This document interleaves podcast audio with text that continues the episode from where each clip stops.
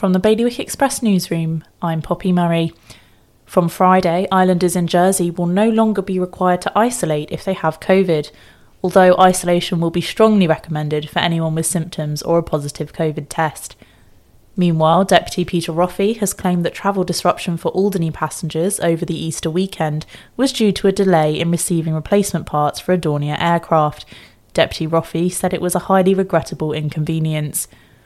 The cost of living in Jersey has shot up by the highest amount since the financial crash of 2008. In the year leading up to March, prices shot up by 6%, according to Statistics Jersey.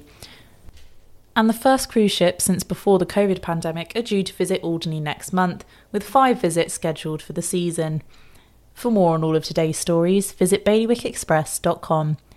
Your weather for today will be mainly cloudy, with hazy sunshine at times. The wind will be northeasterly moderate force 4, and there will be a top temperature of 16 degrees. That's the latest from the Bailiwick Express news team.